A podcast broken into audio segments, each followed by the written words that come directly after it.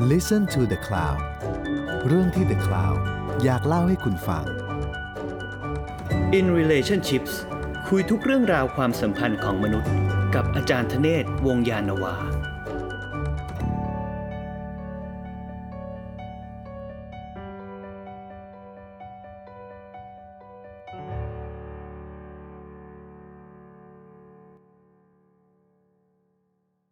สวัสดีครับ เรากำลังอยู่ในรายการ In Relationship นะครับ กับอาจารย์ธเนศวงศ์ยานนาวานะครับ ตอนนี้เราอยู่ในรายการตอนที่ 8 แล้วครับ คุณผู้ฟังครับ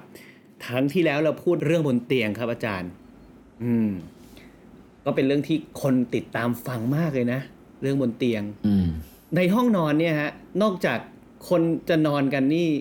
เขาทำอะไรกันบ้างครับอาจารย์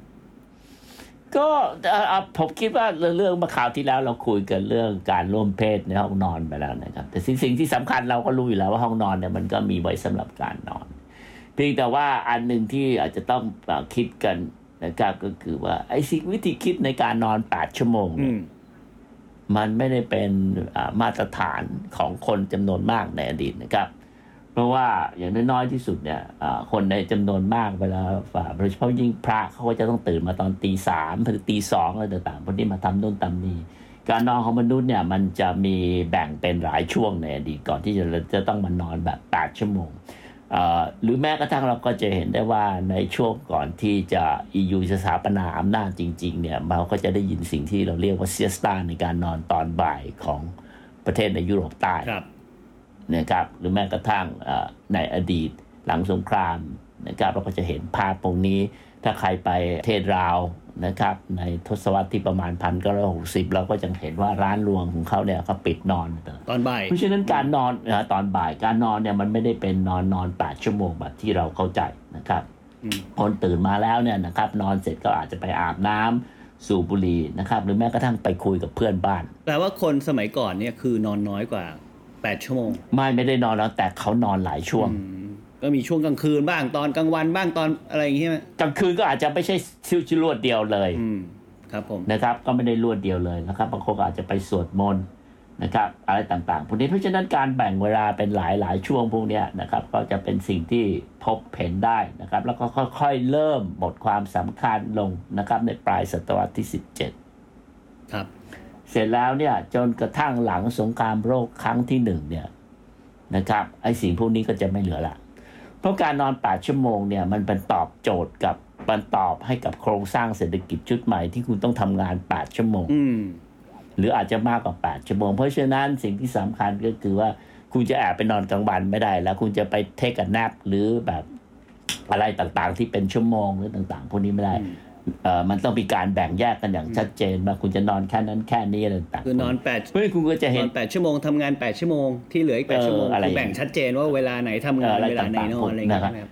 เพราะฉะนั้นเนี่ยเราก็จะเห็นศาสตร์ทางการแพทย์ลุกขึ้นมานะครับแล้วก็พูดอธิบายเกี่ยวกับเรื่องการนอนต้องนอนให้ครบแปดชั่วโมงอย่างนั้นอย่างนี้อะไรต่างๆมันถ้าเรากลับไปดูในประวัติศาสตร์แล้วเนี่ยนะครับอย่างที่ผมบอกอย่างน้อยที่สุดจนถึงปลายศตวรรษที่ 17เนี่ยไอการนอนมันไม่ได้ต้องเป็นแบบนี้ และเราได้คุยกันมาแล้วว่าเมื่อก่อนเนี่ย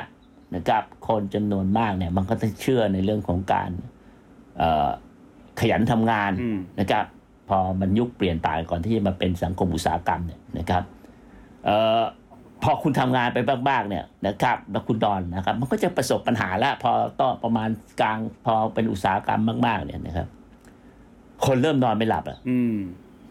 เอ่อนายกรัฐมนตรีอังกฤษวิลเลียมกราสโตนเนี่ยก็จะประสบปัญหานี้ครับ นะเพราะฉะนั้นโลกของการนอนไม่หลับเนี่ย ก็จะกลายมาเป็นประเด็นขึ้นมาเพราะฉะนั้นกูก็จะเห็นประเด็นที่สำคัญอีกอันหนึ่งที่ตามมาก็คือว่าอ้าวชิมหายแล้วถ้ามึงมันก็จะประสบปัญหาสองอย่างใช่ไหมก็คือว่า เองตอนนี้เมื่อก่อนนี้เองเองนอนมากเกินไป เองนอนไม่เป็นระเป็นระเบียบเวลาเองไม่นอนแปดชั่วโมงรวดอะไรต่าง ๆ พวกนี้เพราะอยู่แบ่งเวลานอนเวลากลางคืนนะเพราะฉะนั้นเนี่ยสิ่งที่สำคัญของคนพวกนี้ก็คือการที่ในในส่วนหนึ่งก็คือ คุณทำยังไงคุณถึงจะตื่นถูกไหมอีกพวกหนึ่งก็คือไอ้หากูนอนไม่หลับกูทำงานมากเกินไปแล้วอืมนะโรคนอนไม่หลับใช่ไหมที่เรารู้จักกันดีอืมนะครับสำหรับคนเอ่อทำงานจำนวนมากครับเพราะฉะนั้นเนี่ยไอ้สำหรับไอ้คนที่มันนอนไม่หลับเนี่ยนะมันก็ต้องมันก็จะต้องขาขาทำอย่างไรถึงจะกินจะตอนนอนไม่หลับไอ้พวกที่หลับมากเกินไปแล้วทำยังไงถึงจะตื่นอืมเพราะว่าเราบอกแล้วนะคุณอ่านหนังสือคุณทำอะไรตอนค่ำคืนคุณก็จะต้องหาเครื่องมือช่วย หาหาเครื่องมือช่วยอืมนะครับ ทีนี้ไอ้ไอ้พวกเนี้ยนะครับสิ่งที่ประเด็นที่เราพูดกันเรื่องห้องนอน แล้วก็ยามค่ำคืนเลยนะนะครับ แล้วก็ผมก็บอกว่าเอ่อคริสตศาสนาเนี่ยยามค่ำคืนน่ะเนี่ยมันเป็นสิ่งที่เวลาที่สิ่งชั่วร้ายปีศาจร้ายออกมา ให้ดูเอ่อเรื่องดักคูล่าผีประสาทอะไรใช่ไหมเอามันออกมากลางคืนเท่านั้นเพราะฉะนั้นมันก็จะต้องจัดการเรื่องความฝันของคุณ เวลาคุณนอนเนี่ยคุณก็จะต้องควบคุมเรื่องความฝันของคุณ ทุกอย่างมันก็จะต้องมีการเอ่อจัดระเบียบ ถ้าคุณนอนไม่ได้ คุณก็จะมีปัญหาชุดหนึ่งอืมถ้าคุณง่วงคุณทำไงอืมคุณก็ต้องหาอะไรมาที่จะทำให้คุณตื่นอยู่ตลอดเวลาครับหนึ่งในนั้นก็คือกาแฟ อืมโอ้โห อาจารย์ครับ ตอนนี้เดอะคลาวกำลังจัดงาน Thailand Coffee Fest ด้วย อาจารย์พูดถึงกาแฟอืมพอดี น่าสนใจมากครับ กาแฟมันนำพาเราไปเจออะไรบางอย่างหลาย ๆ อย่าง อาจารย์ช่วยเล่าเรื่องกาแฟหน่อยได้ไหมครับ คือคืออย่างนี้นะครับ เวลาเราเราเราเราเพราะฉะนั้นไอ้ไอ้การกินกาแฟเนี่ยนะครับ เราก็คงพอทราบว่ามันเป็นวัฒนธรรมที่ยุโรปเนี่ยนะครับ การรับรู้ของพวกเรานะครับก็คือมันก็เอากาแฟไปปลูกตามที่ต่างๆ ในแคริบเบียนในเอ่ออเมริกาใต้นะครับเข้าไปในชวาอะไรต่างๆพวกนี้ก็คืออินโดนีเซียในปัจจุบันนี้แต่จริงๆแล้วเนี่ยไอการดื่มกาแฟเนี่ยนะครับมันเป็นวัฒนธรรมของคน กาแฟเนี่ยโดยพื้นฐานของมันเนี่ยนะครับไม่ว่าจะเป็นอาราบิก้าหรือโรบัสต้าก็ตามเอ่อหรือไลบีเรียอืมหรือแม้กระทั่ง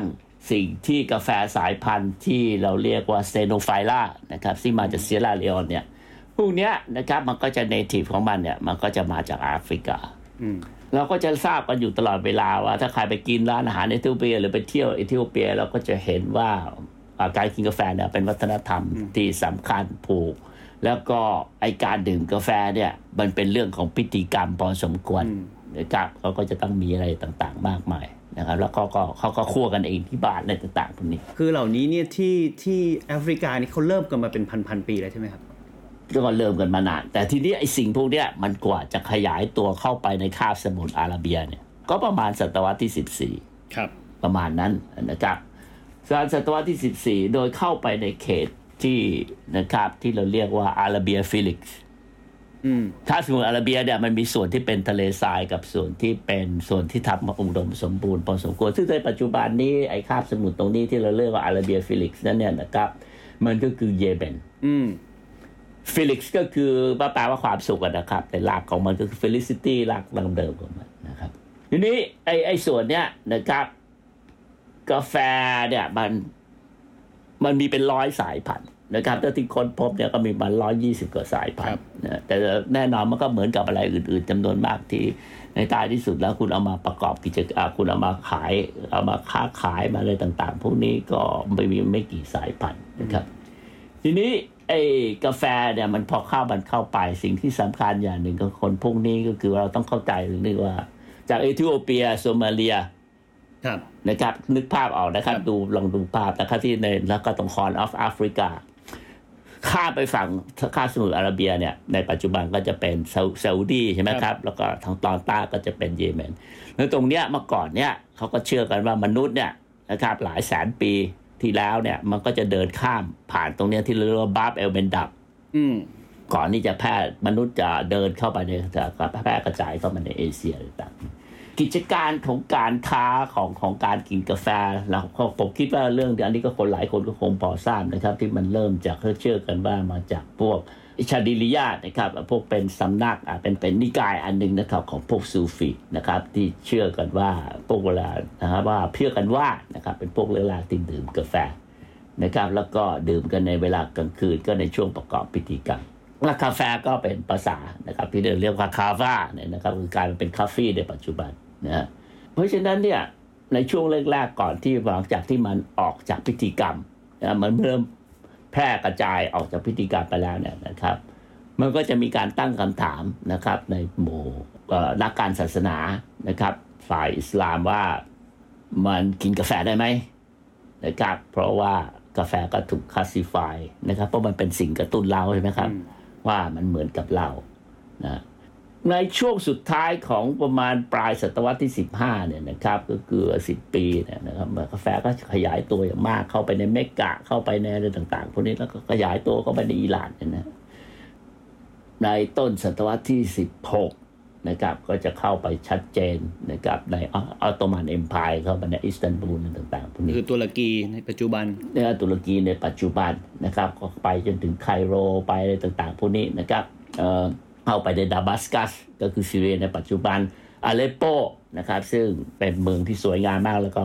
ตอนนี้ก็คงเละไปแล้วนะครับเออก็เป็นเมืองที่ทำการค้ามานับเป็นพันปีนะฮะเพราะฉะนั้นเราก็จะเห็นได้ว่าทั้งหมดเนี่ยมันก็จะอยู่ในดินแดนแถบพวกนี้ทั้งหมดนะครับเสร็จปุ๊บเนี่ยเราสิ่งที่สำคัญที่เราจะต้องพิจารณาก็คือว่า แล้วไอ้พวกเนี้ยมันกาแฟมันเดินทางกันไปได้ไง อืม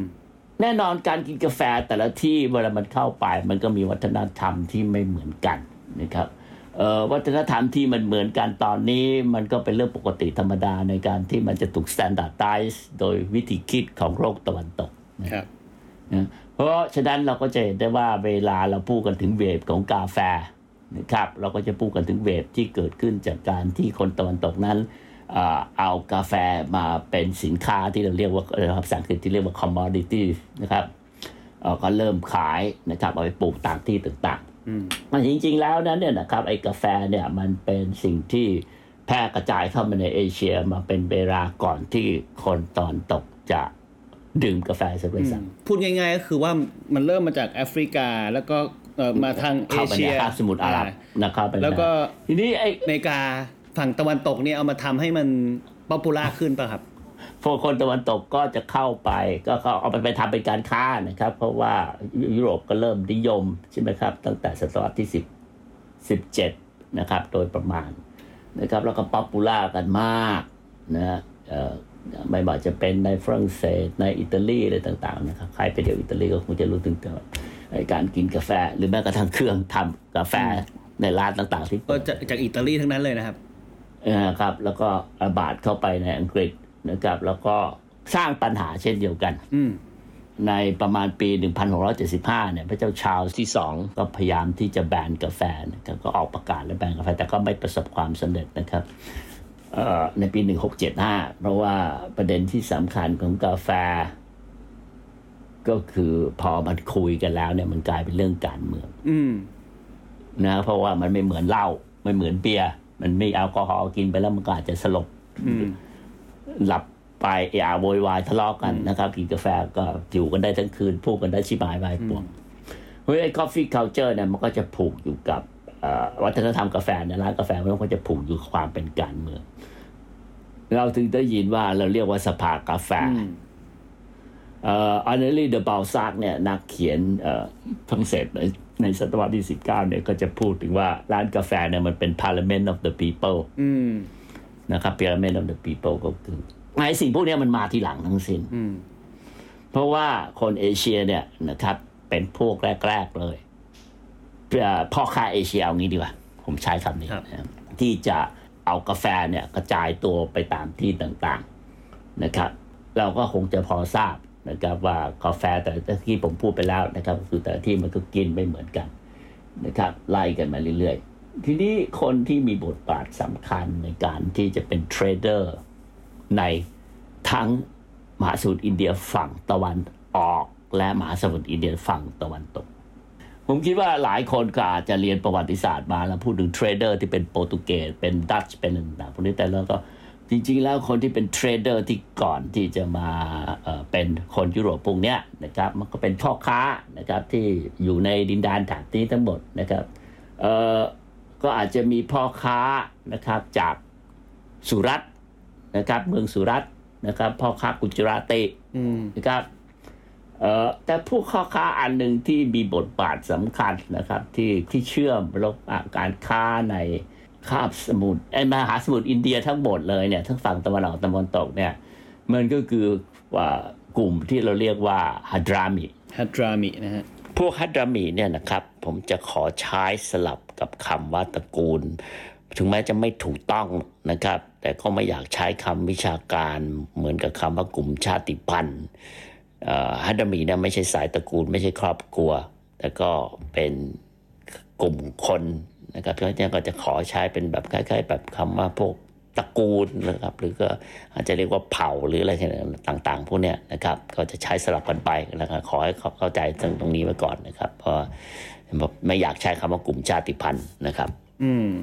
ฮัดรามีนั้นเนี่ยนะครับก็คือถ้าใช้พาสปอร์ตรัฐประชาชาติก็คือพวกที่มาจากเยเมนนะครับก็จะอยู่ในทางตอนใต้นะครับฮัดรามีเนี่ยนะครับก็ เป็นพวกที่เข้ามามีบทบาทสำคัญนะครับในในเซาท์อีสเอเชียและก็จะทวีความสำคัญมากยิ่งขึ้นในศตวรรษที่ 19 โดยเฉพาะยิ่งเมื่อมันเปิดคลองสุเอตแล้วพวกนี้นะครับก็จะเป็นมากลายมาเป็นสายตระกูลที่สำคัญนะครับพวกกลุ่มคนพวกนี้ในมาเลเซีย ในอินโดนีเซียและในสิงคโปร์ตระกูลที่สำคัญอันหนึ่งในสิงคโปร์ก็คืออัลสกอฟนะครับที่เป็นเจ้าของโรงแรมบราโฟ พิพิธภัณฑ์รามีนั้นเนี่ยนะครับนี่เราเราฝั่งเซาท์อีสเอเชียใช่ไหมครับในในพวกเนี้ยนะครับเขาก็จะไปเข้าไปทำการค้าในในเอธิโอเปียนะครับแล้วก็บางตระกูลนั้นก็ทำการค้าขายกาแฟนะครับบางคนก็ค้าทาสนะครับแล้วก็พวกนี้ฮัตรามิก็จะกลายมาเป็นพวกสายตระกูลกลุ่มคนนะครับกลุ่มชนที่สำคัญในการควบคุมการค้ากาแฟ การค้าเนี่ยนะครับมันก็กินลงไปจนถึงพูดง่ายๆในปัจจุบันก็อาจจะคิดถึงโมซัมบิกไอไอไอการค้าในไอในใน Indian Ocean เนี่ยนะครับ ทั้งหมดเนี่ยมันเป็นสิ่งที่มันเป็นเวลายาวนานมากแล้วนะครับ เราก็ตามกันมานาน และไอ้กาแฟเนี่ยมันก็อย่างที่ผมบอกพวกนี้มันมันมามาร้อยยี่สิบกว่าสายพันธุ์เนี่ยมันก็จะอยู่ในแอฟริกาส่วนใหญ่นะครับแล้วก็ มันก็ไปอยู่ตามดินนะเช่นมาลากัสกานะครับแล้วก็บาริชัสอะไรต่างๆ พวกนี้นะครับ พวกนี้ก็จะมีสารอะไรมา และน่าสนใจอันหนึ่งก็คือว่ามาดากัสการ์เนี่ยนะครับเขาพูดภาษามาลากัสซีก็จริง ภาษามาลากัสซีนั้นถูกจัดให้เป็นกลุ่มภาษาที่เราเรียกว่า Austronesian language Austronesian language ก็คือกลุ่มภาษาที่พูดอยู่ใน หมู่เกาะในเอเชียตะวันออกเฉียงใต้ทั้งหมดรวมไปจนถึงตอนเหนือของนิวซีแลนด์เพราะฉะนั้นพูดง่ายๆก็คือภาษามาลากัสซีกับภาษาของอีกพวกอินโดอะไรต่างๆ มาเลพวกเนี้ยนะครับในในหมู่เกาะต่างๆ พวกเนี้ยมันเป็นภาษาเดียวใกล้กัน มันละมันลากเดียวกันนะครับ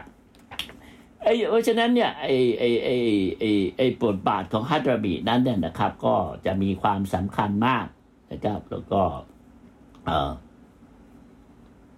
สำหรับผมนี่ก็จะถือได้ว่ามันก็คือเอ่อต้นแบบต้นต่อสำคัญนะครับ ในการที่จะขยายอำนาจของคนพวกนี้ไอ้ขยายอ่ากาแฟค้ากาแฟก็ไม่ใช่เป็นกาแฟแต่อย่างเดียวนะครับ ทุกอย่างหมดเลยนะครับ ในการที่จะทำกิจการการค้าและเมื่อกี้ผมบอกแล้วว่าฮัตรามีนั้นเนี่ยนะครับสำคัญเพราะว่าพวกนี้เป็นตระกูลใหญ่มากนะครับ ที่เข้ามาในเซาท์อีสเอเชีย และ มันจะมีอีกคนหนึ่งนะครับ ที่สำคัญมากและผมคิดว่า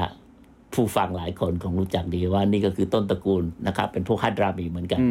สืบซื้อชายมาจากฮัตรามี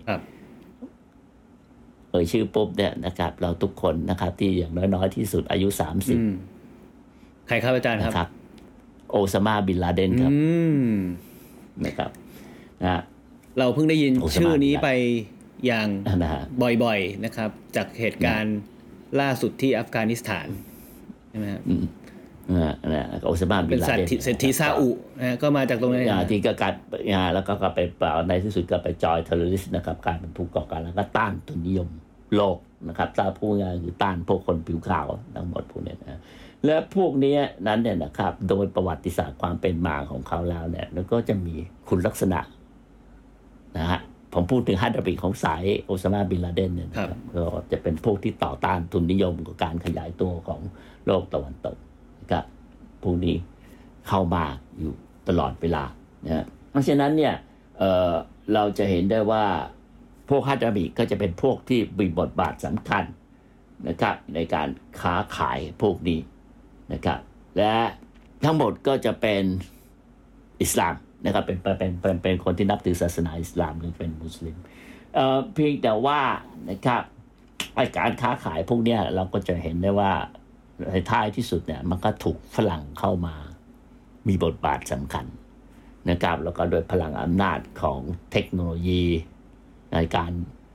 อาวุธนะครับโดยเฉพาะอย่างยิ่งอาวุธเนี่ยนะฮะแล้วก็ทำให้ตะวันตกนะมีอำนาจเนี่ย แต่จริง ๆ แล้วพวกฮัตรามีเนี่ยก็จะเป็นพวกที่มีความสามารถในการเดินเรือทำการค้านะครับแล้วก็พวกนี้ก็จะรู้นะครับเส้นทางลองน้องลองล่ามอะไรต่าง ๆ พวกนี้เป็นอย่างดีนะแล้วก็พวกตะวันตกเองเวลาเดินทางเข้ามาแม้กระทั่งมาเจริญเองเนี่ยคุณก็ต้องอาศัยคนพวกนี้นะครับในการที่คุณจะรู้ว่าจะทำอย่างไรถึงจะไปไหนมาไหนต่างๆพวกนี้นะ นอกจากนั้นแล้วเนี่ยนะครับ มันก็จะมีพ่อค้านะครับ อินเดียนะครับที่เราเรียกว่าปาเนียนะครับ หรือบาเนียนนะครับก็จะเป็นตัวกลางสำคัญนะครับ ในการค้ากับกลุ่มประเทศอาหรับพวกนี้นะครับ แล้วก็ถ้าเรานึกภาพอินเดียนะครับ ช้างจำภาพเมืองกัวที่มันเป็นของโปรตุเกสเก่าครับนะข้างบนนะฮะที่มันเอ่อมันก็จะอยู่กลางตรงกลางนะครับลงมาข้างเนี่ยเราก็จะติดแดนตรงนั้นทั้งหมดเนี่ยนะครับ ที่มันไปเป็นแคว้นอ่าอ่า ที่เราเรียกว่ามาลาบาโคสเนี่ยนะครับไล่ลงมานะครับจนถึงแคว้นอ่าแคว้นอย่างคานาทากะนะครับ ซึ่งคานาทากะเนี่ยก็จะเป็นอีกดินแดนอันหนึ่งนะครับ ที่ปลูกกาแฟกาแฟอินเดียเคยกินไหมอืมไม่เคยเลยครับ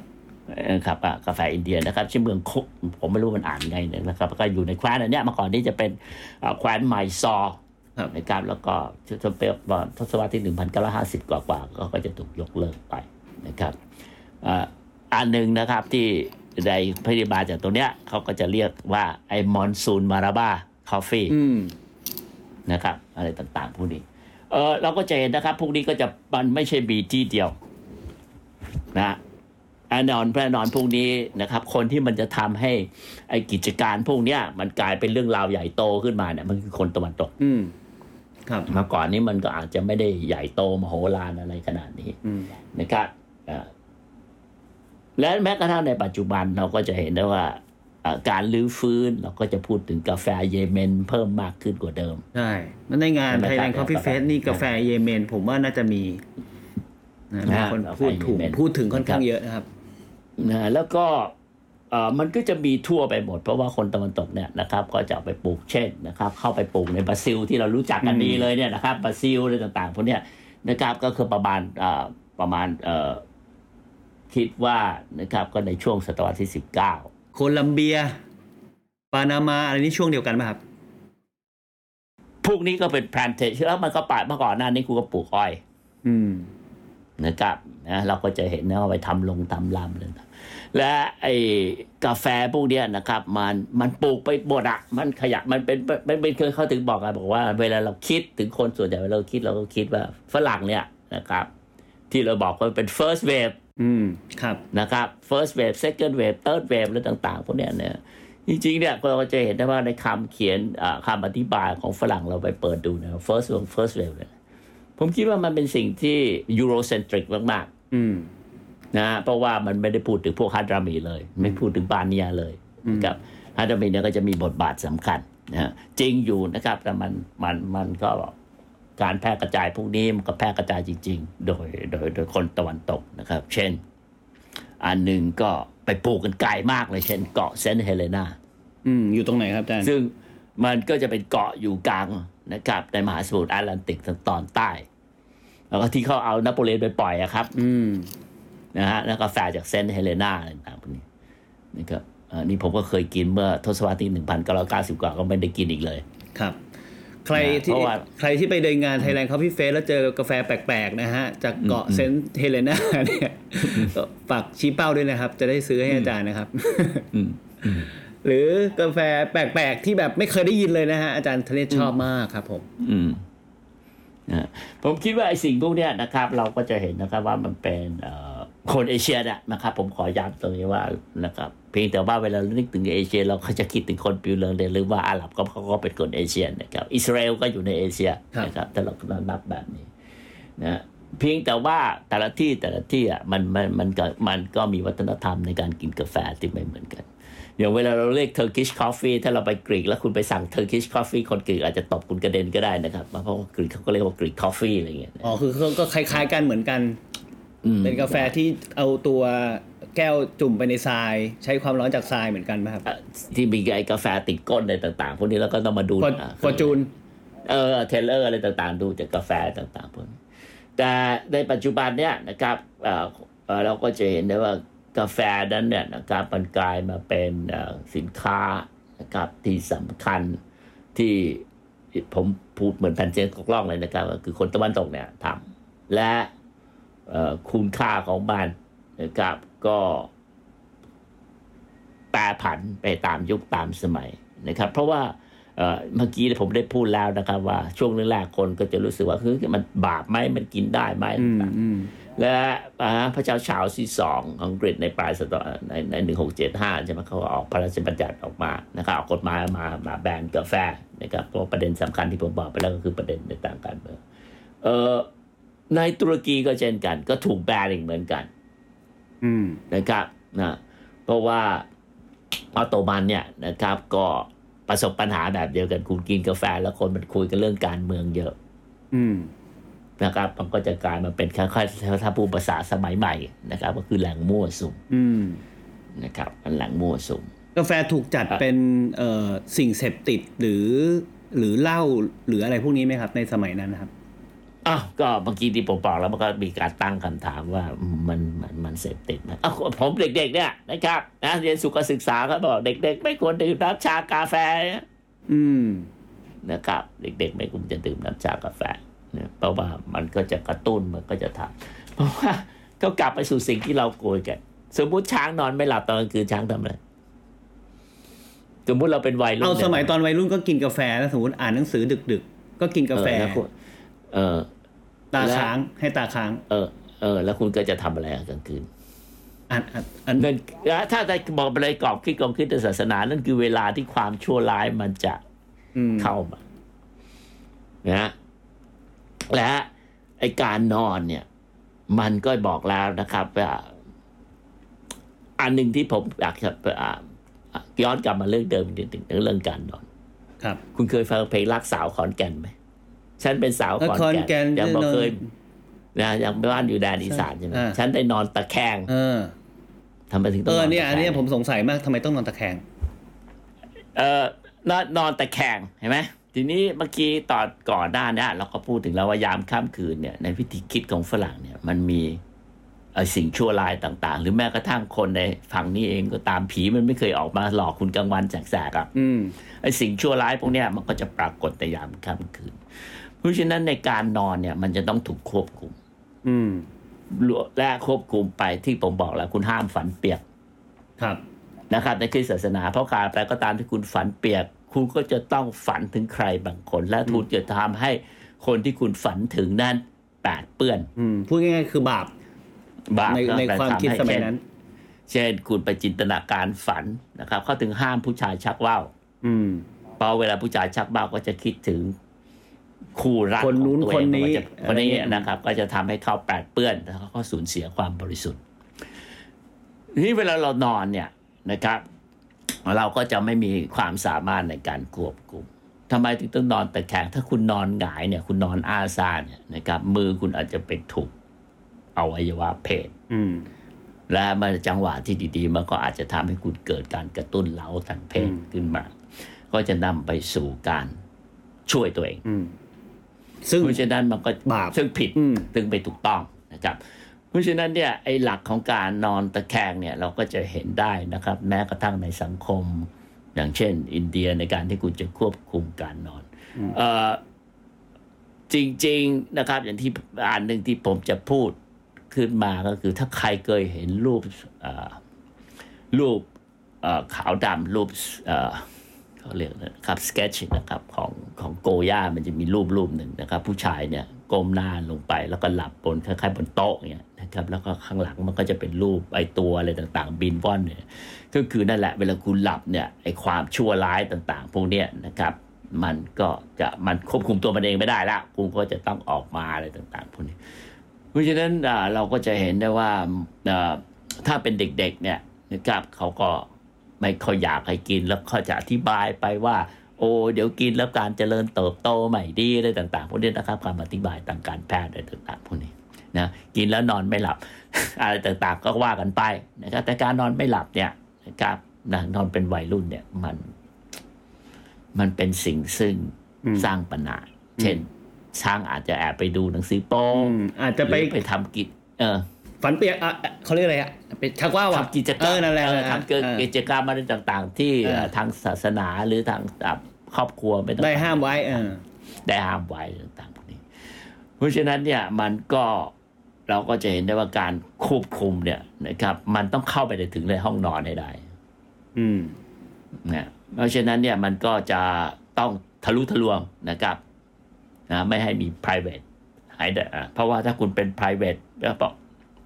คุณก็จะทำอะไรที่อาจจะเป็นสิ่งที่ชั่วร้ายนะครับในในในอดีตที่ผ่านมานะแล้วกาแฟก็ก็จะเป็นตัวกระตุ้นเร้าตัวสำคัญตัวหนึ่ง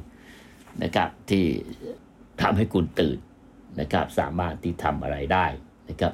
ที่เราก็จะไม่ alert อยู่ตลอดเวลานะครับ เพราะว่ามันมีการกระตุ้นนะต่างๆพวกนี้นะไอ้เรื่องการนอนนะครับการดื่มกาแฟต่างพวกนี้นะครับ มันเป็น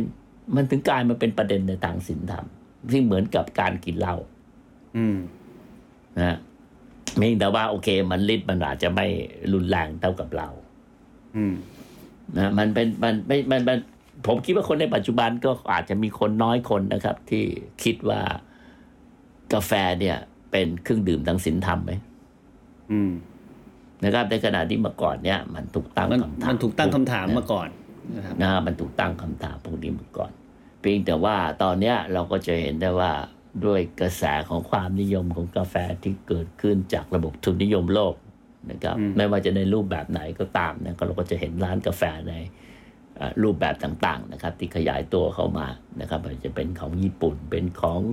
เกาหลีหรือเป็นของสหรัฐอเมริกานะครับก็จะขยาย และไออุตสาหกรรม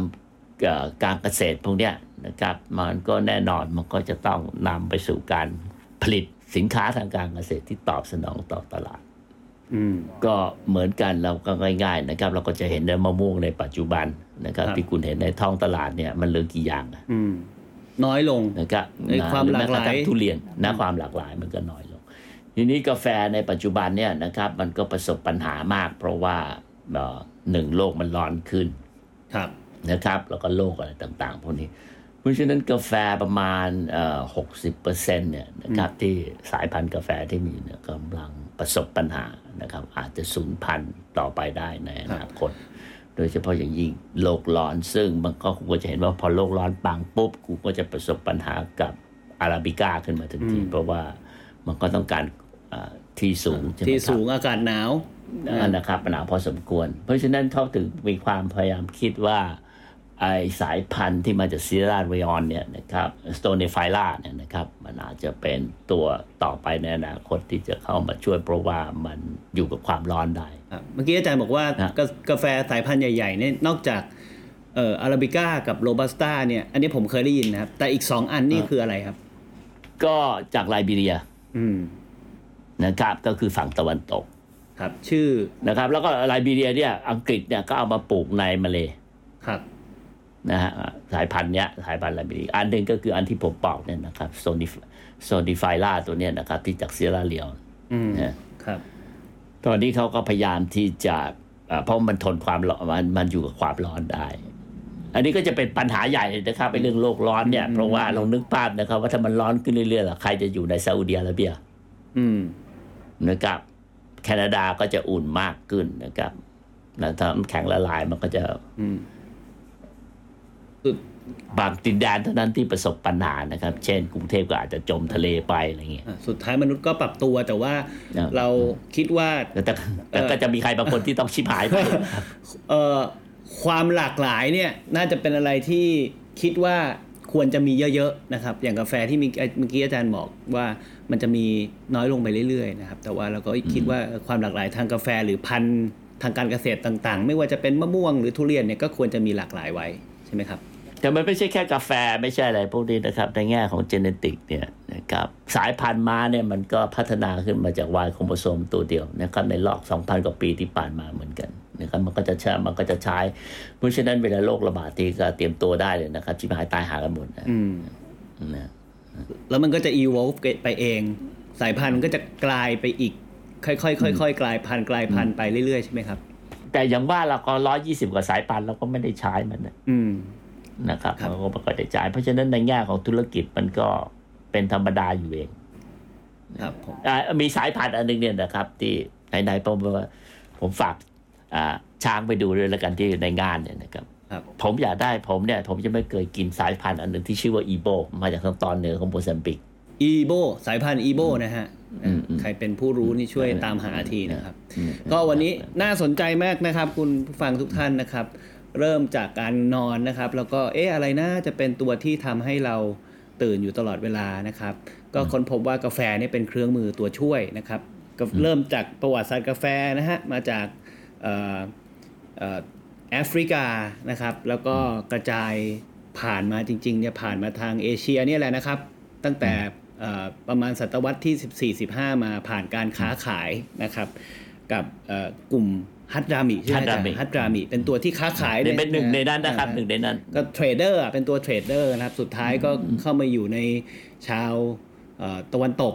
นะครับ แล้วก็จนทำให้มัน popular นะฮะจนอืมปัจจุบันนะครับผม ก็ยังไงก็แล้วแต่ถ้าใครอยากจะรู้จักกาแฟที่มีความหลากหลายจากทั่วโลกหรือแม้กระทั่งในประเทศไทยนะฮะก็มีกาแฟที่ ค่อนข้างจะเยอะแล้วนะฮะแล้วก็พยายามที่พวกเราก็พยายามที่จะสร้าง